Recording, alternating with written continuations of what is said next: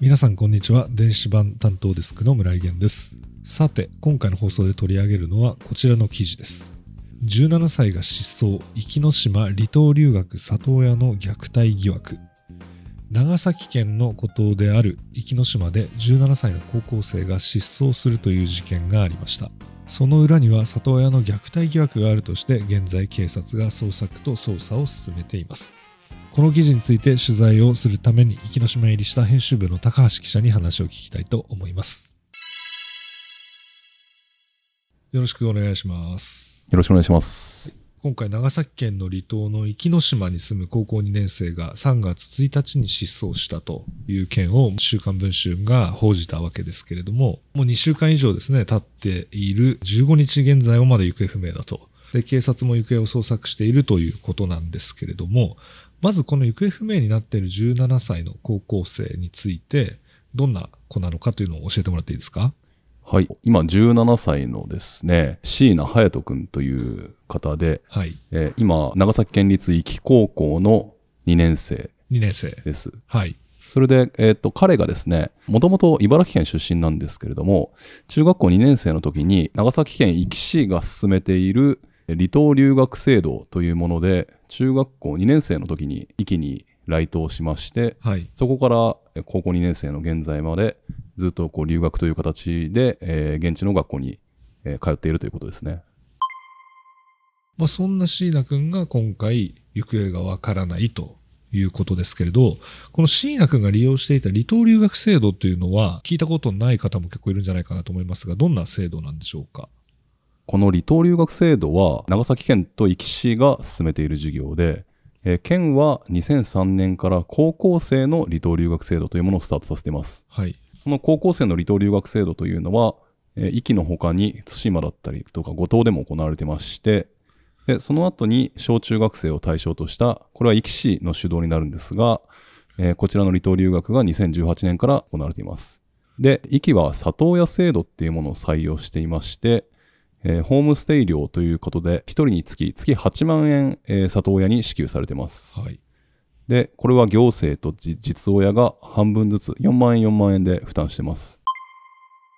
まあ、今回椎名くんの行方がわからなくなってですね、えー高橋記者は池之島実際に行ったんですよね。はい。で、行ってまあ取材をしたと思いますけど、まあ、非常にこう自然豊かな絶景の島だと思いますけど、そんな現地で聞き込み取材をして分かったことあったら教えてもらっていいでしょうか。そうですね。この椎名くんの里親の A さん夫妻という方がいらっしゃるんですが、はい。この A さん夫妻が、えー日常的に里親制度で来ているその留学生に対して暴力を振るったりだとか、はい。大声で怒鳴るといった虐待とも取れるような行為をしていたことが現地の取材で分かりました。これは結構周りの人たちは、この A さんは虐待をしてるんじゃないかということを把握してたということなんですかね。そうですね、その噂レベルで A さんが虐待しているんじゃないかっていうことは結構党内でも言われていて、はい。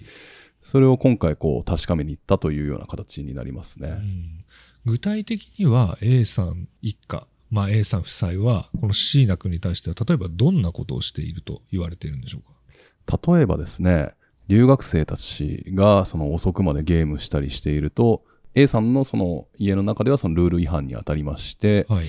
えーこういったことが続くと A さん夫妻は彼らのことを怒鳴りつけて叩いたりすると。うん。昨年夏にはですね、はいその台風が接近しているにもかかわらず、同じようにそのゲームをしていたっていうことで、ルール違反の角で、留学生ら5名ほどを外に連れ出して、はい。暴風雨の中正座させていたというような証言もありまして、はい。その中にも椎名くんがいたというふうに聞いています。そうなんですね。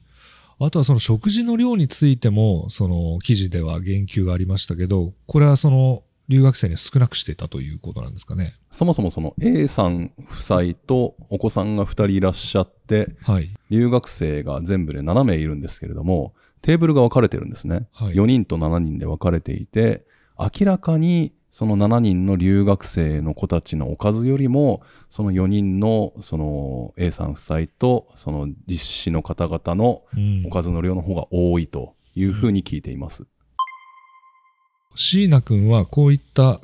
虐待を受けてるんじゃないかという状況の中で何か言い残してたりとか書き残してたりとかいうことはあったんですかそうですね。 3月の1日に椎名くんは失踪しているんですけれども、その時にあのスマホをあの A3 択に置きっぱなしにしてるんですね。あ、置きっぱなしでいなくなってしまったと。はい。はい。で、そのスマホをですね、えー、と警察がロックを解除して何個か確認したところ、その中にですね、あの LINE のメモにですね、死にたい死にたいというふうなことが書かれていて、それは2月の22日の日付でそのような投稿があったというふうには聞いています。あ、そうなんですね。この A 氏ですね、椎名君はじめ留学生たちに虐待をしていた疑いがあるわけですが、えー高橋記者の直撃取材にはどのようなことを話していたんでしょうか。そうですね、えー A さんのその勤務先の前で話を聞いているんですけれども、これについて虐待ではとあの私が問いまして、そうすると確かにそうかもしれないと、あ、認めたんですね。そうですね、半ば認めているような形で、はい。 A さんとしてはその、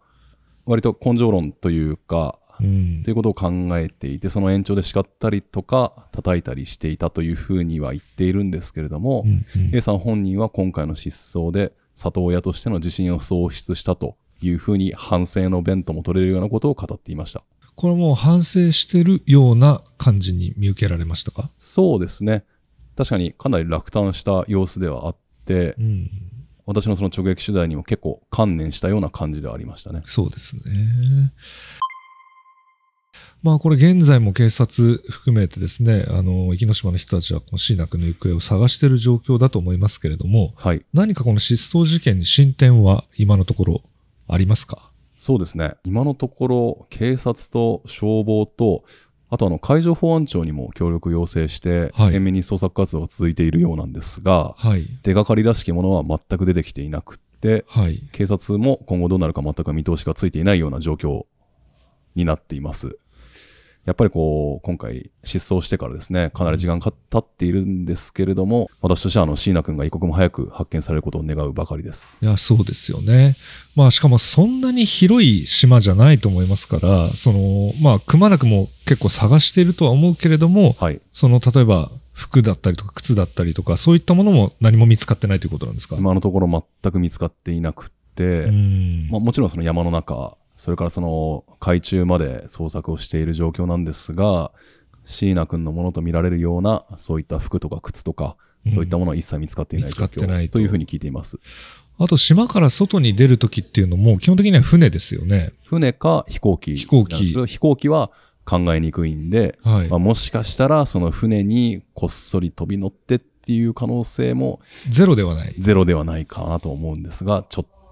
非現実的かもしれないです。そうですよね。お金もまあ、そんなに持ってないという状況だということもありますからね。はい、まあ、これどういうふうになるのかっていうのはちょっと、えー事態の推移をね見守りたいと思いますけれどもまあ無事にね戻ってくることを願いたいなと思っております。ということで本日は、えー、木島まで取材に行ったですねえー編集部の高橋記者にえー高校2年生の17歳が失踪したという事件についてその裏側を話を聞きました。どうも高橋さんありがとうございました。ありがとうございました。